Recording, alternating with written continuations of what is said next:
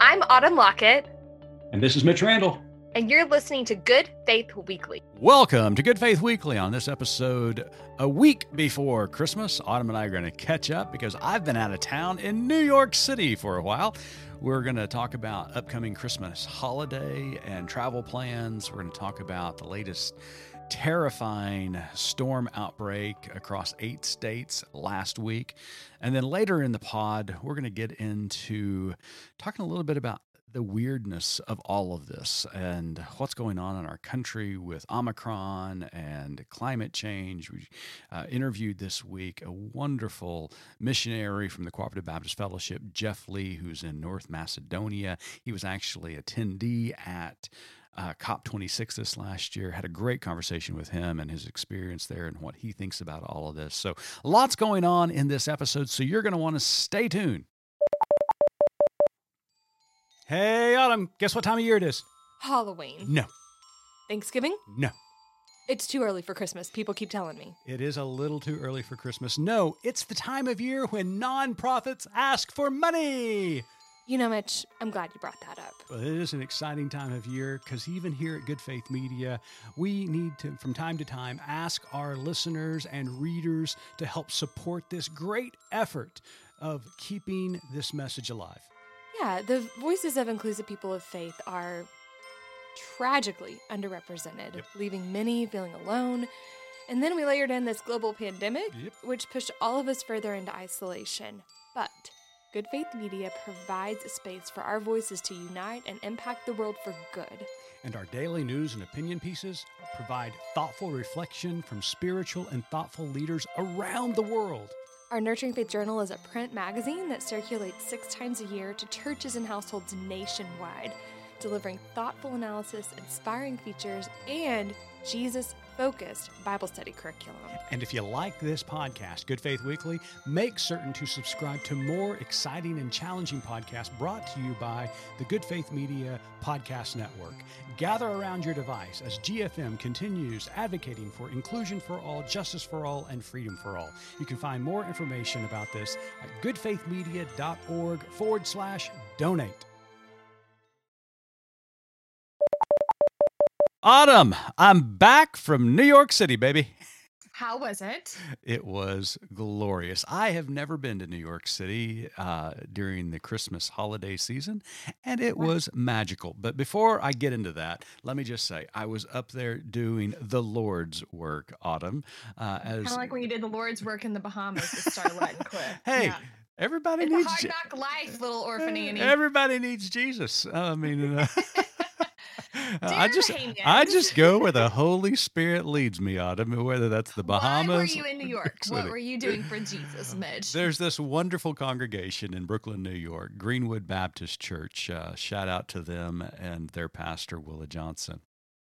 Um, the congregation saw the initiative that we started along with some partner organizations months ago called Respite for Reps. We recognize that our local clergy have just been through the wringer this last two years. And so we thought, what can we do to just a simple act of kindness to let them know we're thinking about them, we love them, give them a little rest and respite. And so Greenwood reached out to us to say, hey, we want to give our pastor some time off uh, during the holiday season. Would you be willing to come out and preach for us uh, on Sunday morning? So they invited me up. I got to spend Sunday with them. It was a historic experience. It's a great church, 163 years old there in Brooklyn, New York. Just a beautiful facility, wonderful congregation. Just had a great time. So that's what I was doing in New York. I was really doing uh, the Lord's work. Uh, but in, you know, I also, you know, crossed uh, the East River and went over into Manhattan and uh, had a good time there as well. I got to see Rockefeller Center, got to see the tree at night along with about several million other people from around the world. Uh, but it was it was beautiful and glorious, and uh, there's nothing like New York City during the holiday season. Okay, but there's also nothing like returning to Norman, Oklahoma, right?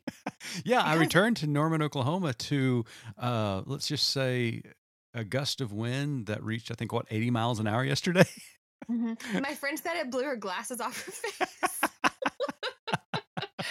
oh, it was crazy. We just have, you know, I, I was waiting for. I, I was looking out my uh, window here in my office, and I was just th- kept seeing, you know, trash and stuff blow by, and eventually, I was just gonna. I knew I was gonna see one of the little children get out of school, just you know, plaster up against my window because the wind was blowing so hard. the weather's the weather's been a little tricky. It has been a little crazy, you know, uh, coming off of last week. Oh my gosh, such horrible, horrible news coming out of Kentucky and uh, the eight other states where tornadoes ripped through that area last week, uh, killing over a hundred uh, people. It was just it was just terrifying. You know, you and I were at church that Thursday night. Uh, your children were in a musical, which was brilliant, by the way. It was just absolutely brilliant. It was just wonderful. But uh, living here in Norman, Oklahoma, where the National Weather Service is headquartered, get a lot of people who work for the National Weather Service in our congregation and our community. And I was talking to uh, one of our fellow church members who's an employee of the National Weather Service that night, and he told me before the storms broke out that this this was going to be bad. Uh, it's nocturnal uh, storm system, and the way it was shaping up, uh, that it was it was going to cost uh, a lot of lives, and he was right, unfortunately, and it certainly did, and it was just it was terrifying. And so our our, our prayers and our support uh, go out to those local communities wherever you go to church, wherever you go to synagogue or mosque, I'm quite certain your faith organization has a relief fund. They're helping those uh, in need. So please consider giving to those uh, there in those areas because they desperately need it because many of them have just lost everything. Yeah, absolutely. And I just, as a quick like tip to our listeners who may not live in a storm prone area. I think the thing that was the most startling to me, um, you know, I grew up in Central Texas and we'd have severe weather, but, and I can remember like being in the school gym in tornado position a couple of times. and what but, is that position? Well, you're like it's it's not dissimilar to the prayer position for our Muslim friends, except you just like want to tuck a little harder um, to protect your vital organs. Yeah, that's exactly um, right. Yeah. Although it does leave your spine exposed, so I never really quite understood how that worked. But I will just say, you know, moving to Oklahoma, you really have to become weather aware, and there was there were a few years there where it was really popping here after we moved. And just a, a, quick few tips because I know there are areas that are being hit by tornadoes and severe storms like this that have not typically. So I'm just going to have a quick weather corner. Mm-hmm. I'm going to be your weather girl. Okay. Yep. And I'm going to say that teach your kids um, to get to the most inner part of your house. Mm-hmm. Uh, our kiddos all have bike helmets that they put on. Um, that it's also their tornado helmet because a lot of times the damage that comes to your body from a tornado is not like you got sucked up into it like the movie Twister, but it's from debris flying. Closed toed shoes, long pants, um, bottles of water, whistles so people could hear you in case you're covered. There, you know, there's some really simple things that you can do. Find an interior room with no windows, throw all the couch cushions on top of you. These are the things that can save you and your children and your friends' lives. So be weather aware. And that, eh, my friends, is your PSA from Autumn Lockett at Good Faith Media. Always serving the community. Listen, Mitch, my anxiety will feel better if our listeners know how to be safe in tornadoes. I totally get it. Totally, totally get it. So, well, uh, again, we we just uh, really our hearts are broken for those uh, people in uh, those states, especially Kentucky, who was hit the hardest. Um, you know, it's just another example of weird weather that we've been having over the last decade or so. Uh, a lot of people are asking the question you know tornadoes of this capacity. We just don't have these kind of tornadoes in the month of december. Usually those are spring events. But here we are you know almost two weeks into december and we're having these kind of storms erupt across uh, the, the in country. places they don't usually erupt. Right, like the weather exactly. whole systems are changing and moving. Yeah. So a lot of people are asking the question is this a direct result of climate change and global warming? You know, I contend it is absolutely a direct result of what's going on. Uh, climate change is producing extreme weather. This is another extreme example of that. And you and I got to sit down with uh, Jeff Lee this week, and we're going to talk to him a little bit later on in the episode, who is a missionary with the Cooperative Baptist Fellowship, but has a master's degree, or he's got a doctorate degree uh, in some kind of environmental management um, uh, field. And uh, does work there in North Macedonia uh, with locals uh, talking about climate change and uh, environmental and agricultural issues. But he attended COP26 uh, months ago there in Glasgow and has a great report for us on that. But we've got to take this more seriously. We've got to really put tangible goals in front of ourselves, not only governmental goals, but as well as individual goals to address climate change and global warming and do our part so that we can reverse the damage that's been done and you know try to try to figure out some kind of normalcy or return to some kind of normalcy. We've been talking about that during the pandemic, but we also need to do the same thing uh, environmentally as well. So uh, mm-hmm. stay tuned for the interview with Jeff Lee. Well, Christmas is coming up. Autumn, what do you got planned for Christmas? Well, you know, we have four kids, so Christmas planning for us starts in August. So I start present buying and wrapping, and we have some family coming in this weekend. We usually spend uh, Christmas Day, just the six of us at home. And then we'll be going down to Texas for the weekend of New Year's. So just traveling and and soaking up the the season with the kiddos. Well, that sounds delightful. Well, I wish you and your family the very merriest of Christmas and holiday season. Now, I have to say, you know, there's going to be some gifts around the tree. This is going to be the first time that our family is actually split up on Christmas morning. Our oldest son is staying out in California. Our youngest son is back from college, but uh, it's the first time that we have ever spent time away from one another on Christmas Day. So it's going to be a little bit uh, sad for us around here in the Randall house. I bet I could loan you a kid or two if you get lonely. By about so. two o'clock, I'm like, okay, folks. Uh, you, you go into Doc's house. Uh, got it. That's right. Uh, but our family probably received the very best Christmas present that we could have ever received. Um, well, there's no doubt about it. It is the best Christmas present that we've received ever and that was two days ago. Uh, we went over to Tulsa, where my brother and sister in law finalized the adoption of their son. He's been in foster care for a little over two years now. Um, it's been touch and go whether they were going to get to keep him or not.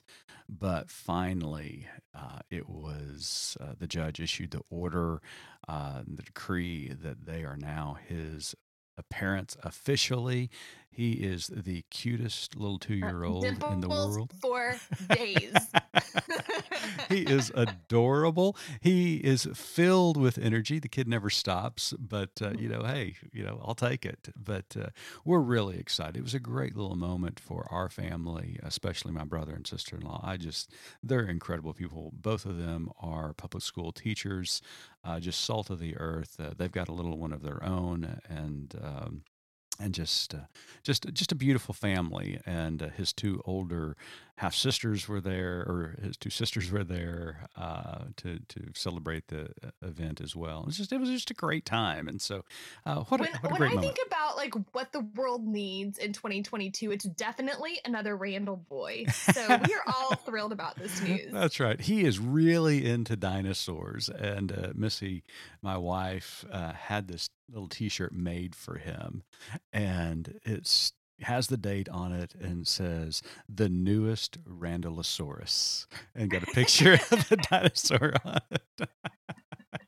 so so cute so cute. Love seeing those pictures. Yeah well thanks. Well it, it was a great time and just a, a great reminder of what christmas is all about mm-hmm. and you know just seeing his smiles and laughter and seeing the tears and smiles on my brother and sister-in-law my parents as well we're just we're just magical and i was just so thankful to be there and so thankful that this moment came to my family well autumn i don't uh, i guess we've got one more episode before christmas so uh, i'm going to give yeah. you a uh, a Merry Christmas already, but next week will be our Christmas episode. And kind of what I was thinking is that let's just bring in the staff next week and let's talk to Oh, them and so just have a, a, a fun time celebrating Christmas uh, on our Christmas episode. So I think it's going to be really, really cool. So, uh, so we'll look forward to uh, gathering with everybody next week for our Christmas episode. Until then, make certain you stick around and listen to our interview with Jeff Lee because he had a lot of in,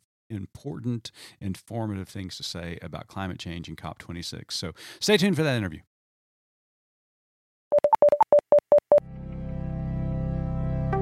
I'm Reverend Starlette Thomas, Director of the Raceless Gospel Initiative at Good Faith Media and host of the Raceless Gospel podcast. The Advent season is coming, and we're delivering a podcast. Jesus is coming. It's an Advent podcast series from us at Good Faith Media. We'll drop four episodes, one for each Sunday of Advent. A season of preparation for a kingdom that is coming. Back up! Give everyone some space. There is plenty good room.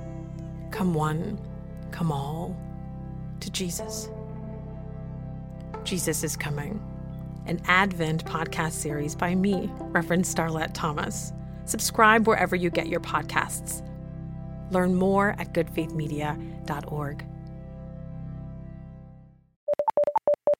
Welcome back to Good Faith Weekly. On this episode, we've got a very special guest all the way from North Macedonia. Jeff Lee li- and his family live in North Macedonia. He lives there with his wife and son. They are field personnel with the Cooperative Baptist Fellowship. Jeff completed a Doctor of Management in Environmental and Social Sustainability from Colorado Technical University in 2019. He provides environmental consulting for companies and organizations that seek to improve their corporate social responsibility actions and mitigate their impact on the environment. Jeff also works in the area of agricultural development, assisting local producers and processors with their agricultural production. Jeff is an action researcher that provides consultation and facilitation for working and working with companies and organizations to identify areas where they can identify their carbon footprint and use the available assets to coach the company to make a plan to reduce their carbon footprint. He is also an expert in facilitating a shift towards agricultural sustainability. He is an expert in interpreting environmental law. In fact, he's an expert about anything when it comes to environmentalism. He helps organizations and create significant environmental uh, policies and appropriate enforcement procedures and helps organizations build pollution prevention plans and create environmental impact assessments. And in his spare time, he loves his family and does great work for the local church there in North Macedonia. So, Jeff, welcome to Good Faith Weekly. Oh, thank you so much. Uh, Autumn, he sounds like you know he's he's kind of busy. What do you think? I I don't know how he has time to do much of anything. No, that's amazing. But you're doing what you're doing is so good. So that's incredible. Mhm. Um, let's start out with your attendance at COP26 in Scotland. Um, COP26 is the United Nations conference on the parties to bring together countries for global climate summits. Jeff, we are going to talk about the positives and the negatives here in a bit. But as an attendee, what did you experience? Well, this was uh, very exciting for me. I've always wanted to go. Uh, this was my first time to go, so um, Oh. it was. Uh, I was open book. I was just like, let's go. Let's let's find out as much information as I can. I went with an organization called uh, uh, Christian Climbing Christian Climate Observers Program, and uh, we were faith-based group um, from United States, and we had participants from Canada, uh, me from Macedonia, we had some from Africa, and the point was for us to come into uh, the area and to be rubbing shoulders with those who are doing the negotiations and be an observer and hold them accountable for what they said, what they plan to do. And so we were really, really excited about going to it. Well, it sounds like it sounded like an incredible uh, gathering of world leaders. Uh, you know, probably my most important question I'm going to ask you today is: Did you get to meet Greta Thunberg, or did you at least get to see her? I get I got to see her.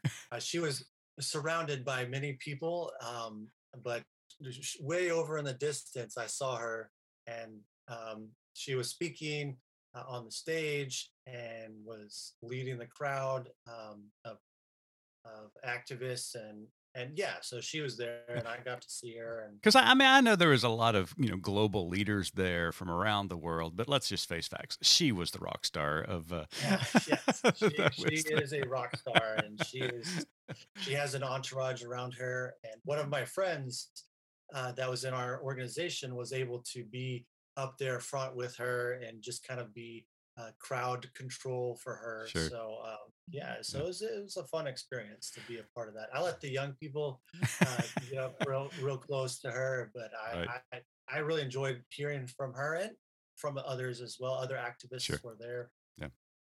Well, it sounds like it was an incredible experience. Uh, you know, lots going on, a lot of activities, uh, a lot of speeches, a, lot of rhetoric, but hopefully that rhetoric turned into some actions. So, you know, after you've had an opportunity to uh, process the experience, to see some of the statements and goals that came out of COP26, um, uh, Jeff, what, are, in your opinion, what are some of the most positive elements that came from the meeting?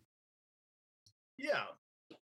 Well, I think for me, a lot of uh, positive came from the activists. Um, they were there in force. Uh, there were so many people, I think, uh, in the blue zone, which is the area where all the negotiations were taking place and the presentations and the pavilions were in the blue zone. They one day they recorded 40,000 people.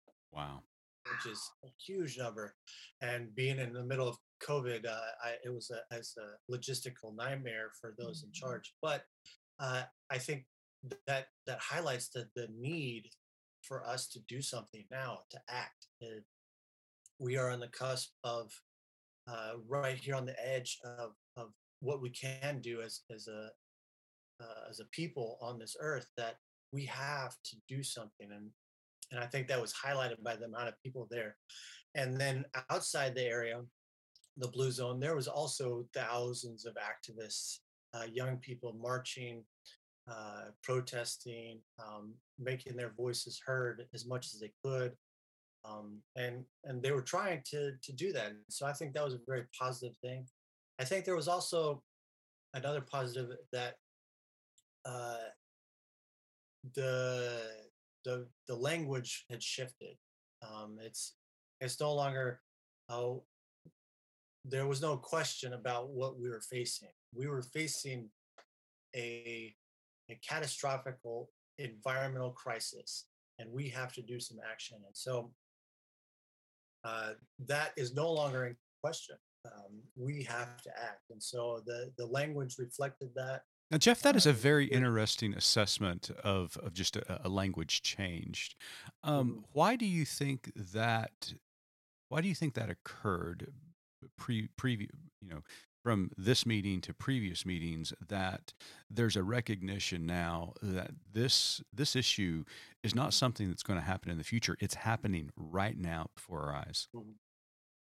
Well, I think there was a, a number of things that were driving that. Um, Case in point, we're still in the middle of a global pandemic that is impacting people, uh, and that impact is also felt um, globally. And the environmental crisis is also a global impact as well, and and they are connected in in a myriad of ways uh, moving forward. And then we have severe weather uh, this last year, you know, being from Texas, uh, my family, my friends in Texas in February went through a, a severe blizzard and uh, the electricity, the power was out for weeks. My, my parents were out of power for, I think, 96 hours. Um, so that is a significant concern.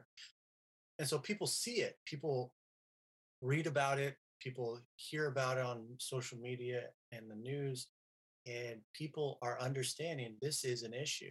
Mm-hmm. we, we, see it we feel it we are impacted by it. And so i think uh, that that has caused people to change their mind and really caused global leaders to say okay we see this. We we hear you. We're we're trying. Now let's let's let's do something about this And what were some of the things they discussed about doing? Because, I mean, obviously, the big goal is to try to keep global warming under that 1.5 Celsius degree increase, uh, because that seems to be the tipping point that everybody is looking towards. Mm-hmm. There's some people that suggest there's probably no way in the world we're going to, to achieve that goal. But the participants of COP26 seem to to under, to begin to at least understand this is what we need to do.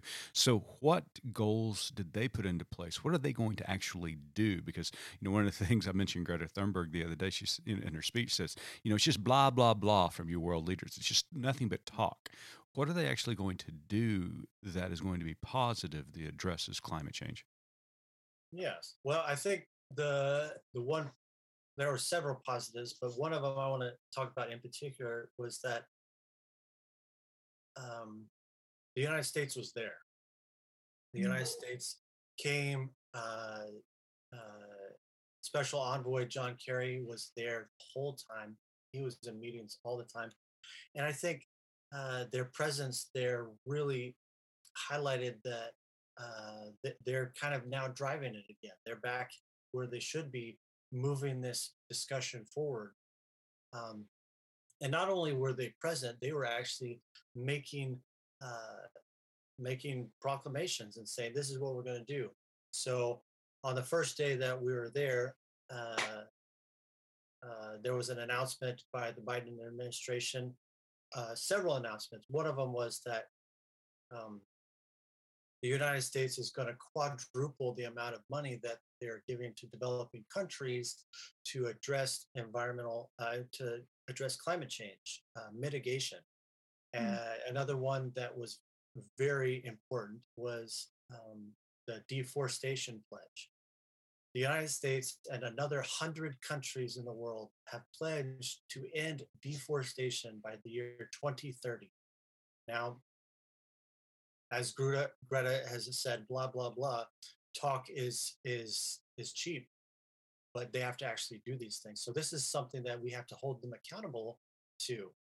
Uh, another announcement that they made uh, was a methane pledge. Mm. another 100 plus countries have made a pledge to decrease the amount of methane that they release into the atmosphere by 30% by the year 2030 so these are very tangible steps moving forward. And again, as we said, we have to hold them accountable to this. And so it's not just empty words, but it is actually action steps moving forward. And Jeff, that's a great so that's a great point. Um, you know, they, they, these global leaders, these countries come out of COP26 with these goals, and they're very uh, attainable goals. They're very worthy goals of, of trying to, to meet this reduction of, of a carbon footprint uh, and methane gas uh, in the world. Um, who keeps them accountable? Are, are they are they are they keeping themselves accountable? the Holy Spirit, that's a big job. well, well, that is a good question. Who keeps people accountable? Um, well, I, it could be a couple of people, or not people, a couple of things. Uh, one, each other. Mm. Uh, you know, they'd be like, "Well, you remember last year, uh, this country, you said you're going to do this. Have you done it?" Well, we haven't done it. Well, other countries are are able to hold each other accountable through uh, policy, through uh, uh, international relations. Um, do you, uh, Jeff, do you think there, we're to a point now where, with climate change and global warming, do you think we're at a point now uh, globally, and, and this is a socio-political question, that it's at the same level where we would look at a country who is violating human rights, um, you know, violating you know treaties with their you know fellow uh, surrounding countries. Is it time now when these countries and the United States included do not meet this criteria and these goals that are set at these meetings that it's time for other countries to look at putting sanctions on these countries, to put pressure on them to meet these goals? Are we at that point yet? Uh, I agree. I think we are. I think uh, the mechanism is, is not in place for that yet, but I think that that's where it should be.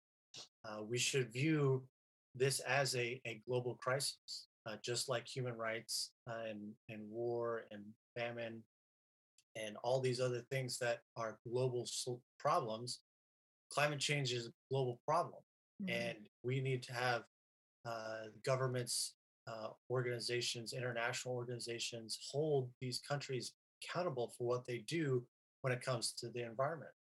Mm-hmm. Um, for too long, uh, many countries, and mostly, unfortunately, it's been developed countries, have had carte blanche on what they could do uh, environmentally, pollution, uh, using uh, uh, fossil fuels endlessly, being carbon emissions without any restrictions.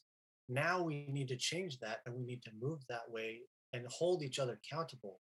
And then at the same time, we have a responsibility for the developing world to help them achieve these same, same standards because uh, they don't have the infrastructure, they don't have the financial tools available to them mm. to uh, move their economies towards one that is mitigating against climate change. Mm-hmm. And that's where developing uh, developed countries have a responsibility because in the past they're the ones that have taken all the resources away from these developing countries. Mm-hmm. Uh, and I mean, now it's our turn to, to pay it back.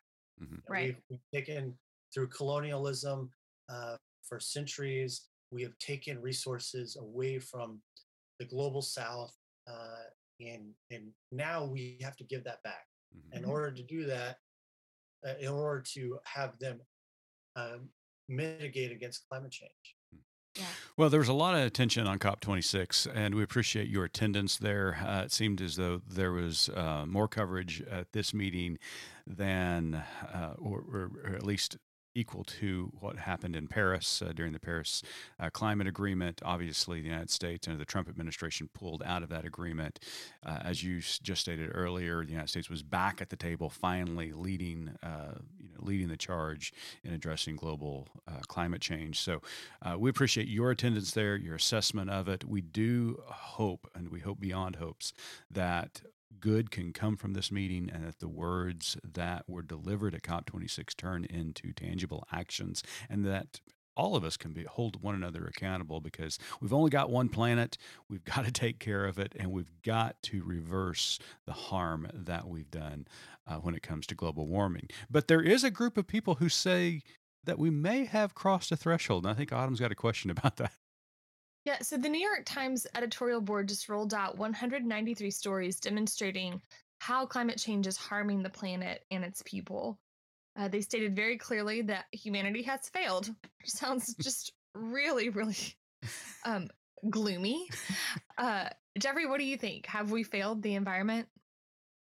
Um, I understand the sentiment. Um, it is. It feels like we have failed, but I am an optimist. I think there is still hope.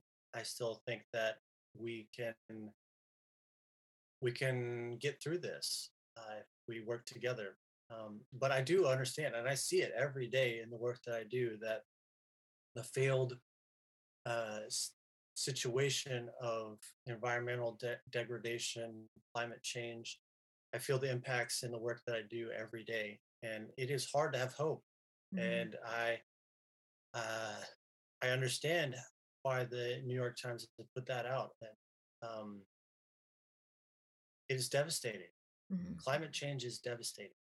It is mm-hmm. impacting mm-hmm. so many people. And unfortunately, the ones that are feeling the brunt of that are the ones in the worst situation.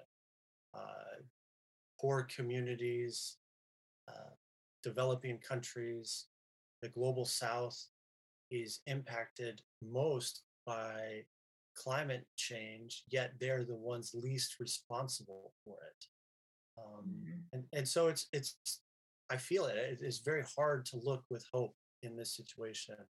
Uh, despair is a very common thing, and there's times where I feel it, but I do think, I do believe that we still have hope. I do believe that there is an opportunity for us to reverse some of these uh, trends and uh, have mitigation, the, mitigate the worst impacts of climate change, and actually move forward as a society in, in a new normal. All right, Jeffy, th- those were great answers. I agree with everything you just said. There are two things I want to follow up on. One is the point that you made about how uh, climate change, global warming affects the least of these. You know, here recently in the United States, just last week, we had a set of tornadoes cross eight states in December killing almost 100 people, and most likely it's going to be over 100 once uh, this is all said and done.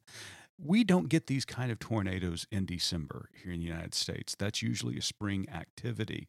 But if the assessments hold, we had a tornado on the ground for 250 miles. That would be a record here in the United States we've seen stronger hurricanes. We've seen you mentioned your parents going through the the polar vortex uh, last winter and the extreme the, the, extreme cold temperatures in the winter. Uh, you know, we here in we live Autumn and I live in Oklahoma, central part of the state. You know, we saw below uh, t- below zero temperatures for several days in a row. Uh, it was just it was crazy. We'd never seen weather kind of like that. Mitch, you got to tell them how many roofs you've had. okay, so I've lived currently in this home for almost 15 years now.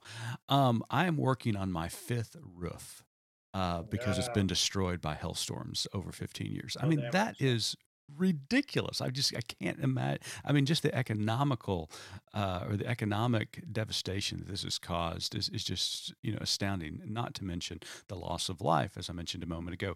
But th- this my question is this: We've you know we see this extreme weather. We see droughts across the world. We see I, will never forget sitting on a hillside with a Kenyan farmer uh, outside of Nairobi and him telling me that the weather has changed. They can no longer predict the dry and rainy seasons. They try to plant, they plant, it either dries up or get washed away by downpours. The weather is changing, climate change is real. It affects the very least of these. As a person of faith, as a Christian, Jeff, how can we say that we're fulfilling the commandment or obeying the commandment of Jesus to love God and love others if we do not take climate change seriously? We can't. I mean, eh, if if if you're not exactly, you're you're supposed to be caring for the least of these. Mm-hmm. Um, scripture is very clear about that. That our calling is to meet the needs of the poor and the needy. And sure, we could go physically and bring bring them physical goods and services. Yes, but the bigger picture is if we are continuing to cause damage to the climate, to the environment where they're living, that is not taking care of, that is not uh, feeding the needy, clothing the naked, and visiting uh, the poor and the imprisoned. That is not what we're doing by continually to turn a blind eye towards the impacts of climate change. Uh, the climate is being devastated uh, in these poor communities around the world. And one way that we could do to fulfill that commandment that, that Christ gives us is to change our behavior when it comes to the environment. Individually, as a community, as a state, as a nation, and as a global society we have to change our behavior when it comes to the environment. And then the, the, the second thing I want to follow up on is that that mention of it seems as though things have changed, especially in the last two years. The rhetoric uh, has gotten a lot more serious. Uh, people are more open to action. Uh, you know, there's been for decades now scientists talking about climate change, global warming, uh, and there have been climate change deniers, global warming deniers. We've got a, a, state filled with them here in Oklahoma. One of the chief climatologists at the University of Oklahoma used to tell me he would go around the state and tell people that the temperature is increasing over a period of time, and they wouldn't believe him. And he would say, I'm telling you, the only thing I do is I send up a balloon in the atmosphere every day. I bring that balloon down and I write the temperature down that that balloon records. Here's what I'm saying that number is increasing over time and they won't believe him. But you think that there we that the attitudes are finally changing. Do what what I know you said the global pandemic has probably brought that about, but do you think people are really starting? A lot of them don't believe in that either, though. well, that's true. Um, what do you think has brought about this change? And I, am so I want to have hope, Jeff. Give me hope that things are changing. Well, um, I would say one thing, one way that things are changing is people are experiencing it. Right. Um, you just mentioned the the tornadoes uh, through through that part of the, the country this last week. Uh, severe weather, drought, famine. Uh, people are experiencing it, and they can can't. You know, they'll be like, "Oh, when I when I was a kid, this this thing happened. This weather thing was every year on this day. It started snowing every there was the the wet season started then, the dry season started then. Farmers who had been planting the same crop for generations are not able to produce as much because of the weather change. So people are are feeling it physically and seeing it. You see it in the news. So that is one way that this the mentality is changing.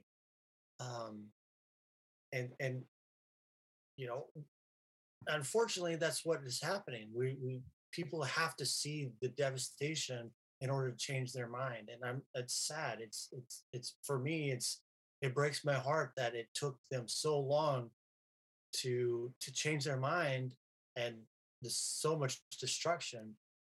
Yeah. But when you go to other places around the world, like like um, we had uh, participants at the COP from Africa, from uh, Asia, and they're like, "Oh, yeah, we've believed in climate change for 20 years, 50 mm. years, because you know the the crop cycle has changed, the weather has changed, the rain season, the dry season. Mm-hmm. Uh, we've got more severe uh, weather that occurs, um, other environmental impacts, and so that is what changes people's mind is the the seeing it. What right. unfortunately is the developed world has has been isolated from that mm-hmm. and insulated from it, right? Yeah, yeah, you know, they, absolutely.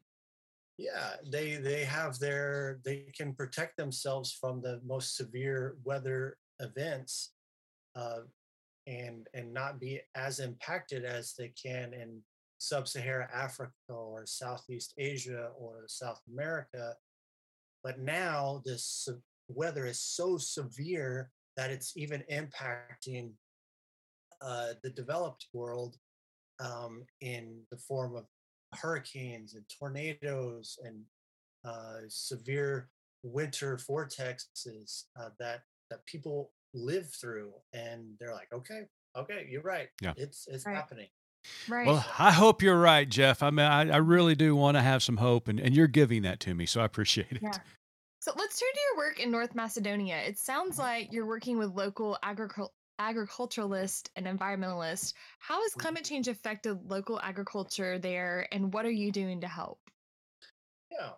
Uh, so one of the things that I do is agriculture development. I work with, mm-hmm. uh, as you said, uh, small producers, um, and and helping them increase their production but also reduce their resource consumption mm. And uh, i talk to them every day they're always telling me about oh we didn't have rain enough rain this summer or we had too much rain in the winter or snow and and uh, you know they'll tell me stories of oh when i was a kid this this natural spring over here was flowing constantly but now there's no water in there so we have to drill uh, water wells in order to feed our lab water our livestock and water our crops uh, to feed our family and our livestock and the market. And so this is a daily discussion that i have with with them. And so we work to try and find solutions uh, whether that's uh, very simple, uh, just different techniques on how to, to grow their food to to large uh, mechanisms, machines, and other things that they could use to uh, decrease their resource consumption. And this is what we do. So we work with uh, local organizations to find funding. We work with local farmers to do education. Uh, and we work through uh, these organizations to create cooperatives where they work together. And uh, for an example, here here's an example of some of the things that we do. Um, in Macedonia, uh, 85% of the, the dairy industry, 85% of it comes from farmers with less than three cows. You know, one, two, or three cows. Wow. And Wow. that's what's producing 85% of the dairy industry here. And so the processors will then go to each of the little, farms and collect their milk and then take it to a processing plant and they'll make the goods in the market. The, the butter the cheese uh, sour cream all all the dairy stuff. And so i work with the the producers at the the ground level and if they have three cows if they had a fourth cow that increases their production by 25% with one thing with a cow Mhm. you know uh, or if they are able to um, feed their cows better have higher nutrition and, and feed uh, their their environment where the cows are staying if they increase uh, you know by two or three liters a day that's that's 10% 10% of their production immediately goes up so Mhm. that's what we work with, um, trying to help them do these things. And uh, it, it's hard work, but I love it. I, the people are amazing. They work hard. They have so much expertise. Um, I learn so much from them every day. Mm. Uh, I learning from them helps me realize how not an expert I am at some of the things that I do. But um but they're they're that's what we do and we we work with them uh, work with other organizations to help uh, local gatherers. Uh, there's still a lot of uh, people that go into the woods and gather wild uh, goods mushrooms and berries and sell in the market. We do that um, so i i hope i hope that you know by by explaining this and sharing Sure. this that it gives a, a better picture of what's needed Yeah. not just in macedonia but a- around the world Mhm. because the majority of food produced in the world is produced at a small scale Mm, and i'm talking not just Great like point. Great point. i'm talking like 85 90% Mhm. Of the f- food in the world is produced at small scale. Uh, one family, two families producing on a small uh, acre or ha- a two acre plot. And that's where we need to be focusing our work, uh, agricultural development, is that with them so that they could increase. If they increase, if every one of them increases by five to 10%, that will change the world. Wow. So. Well, Jeff, we appreciate uh, everything you and your family are doing there in North Macedonia, and uh, you know all of our missionaries and social justice uh, workers across the globe are engaged in gospel type of work and kingdom type of work, and we really appreciate everything you're doing. What can our listeners do to learn more about your work there in North Macedonia and the work of the Cooperative Baptist Fellowship? Yes. Well, um, I, as you say, I'm a field personnel with the Cooperative Baptist Fellowship. The CBF uh, has a, a website uh, where we post uh, a lot of our information. We have blogs, not just from us, but from all the work that CBF does. Uh, it's real simple: cbf.cbf.net, um, uh, and it's it's got a you can connect with uh, field personnel around the world you can give financially you can find uh, resources for your for your congregation and for your community on a load of different things from we do have uh, climate change mitigation resources environmental justice resources there uh, for me personally uh, my wife and i we um, Uh, we have social media. We have a Facebook page. It's called uh, Partnership Macedonia, um, and we post a lot of the work that we do on on that. Uh, you can follow us on on Facebook uh, and Twitter.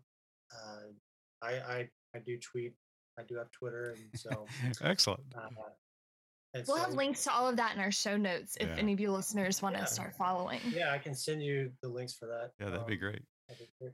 Well, Jeff, uh, we really appreciate you taking time out of your evening. Uh, it's morning here in the states. It's evening over there where you are. Well, it's only four four forty five here, and it's pitch black. yeah, it is dark. I'm sure. And, and it feels like it's midnight. I bet. Well, we appreciate uh, everything that you have uh, informed us about. Uh, appreciate your attendance at COP26 and, and you educating us all about uh, what took place there as well as your work there in North Macedonia. We wish you the very best. Our prayers are with you, our encouragements with you. Uh, we would love to have you back sometime to talk more about what's going on in the world, especially uh, with environmental justice. But before we let you go, Jeff, Autumn's got one last question. She asked ask every one of our guests. And this is the 99th time she's asked this question. So, uh, Autumn, it take is. it away. Yes, no pressure, right? No pressure. Um, so, our tagline at Good Faith Media is There's more to tell. So, in light of your work and everything we've talked about today, what is your more to tell?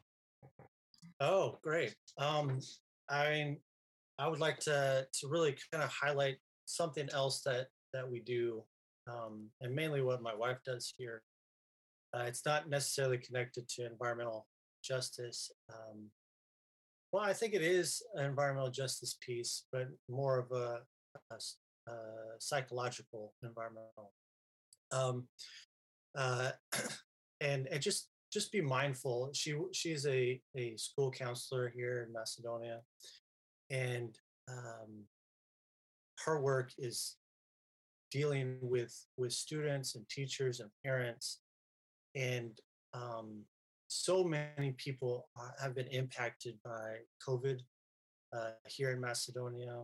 Um, uh, the during the height of the pandemic, uh, many people were impacted, and and I just wanted to kind of highlight that the need for mm.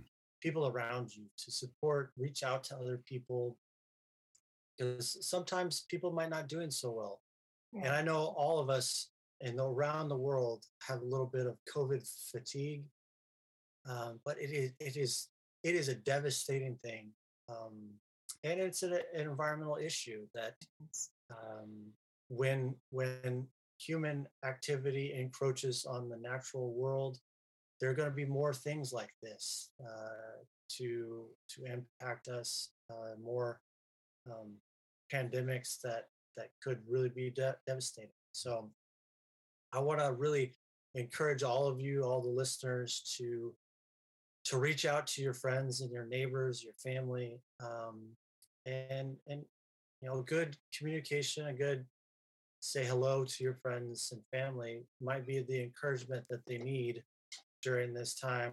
Uh, we're getting close to the holidays, uh, Christmas, New Year's, and um, I know the the last two Christmases have not been normal for very many people, and mm. so uh, we we yeah.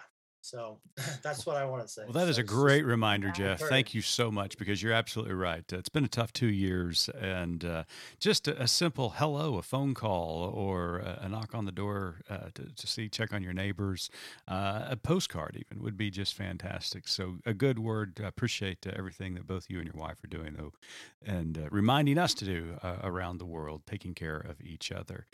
Well, thanks again for being our guest. And to our listeners, we want to thank you for tuning in this week. And Autumn and I will be back next week for our show right before our Christmas show. Autumn is going to be really exciting as uh, you and I celebrate Christmas uh, with others around the world. And uh, lots going on here at Good Faith Media we are excited to share about with you.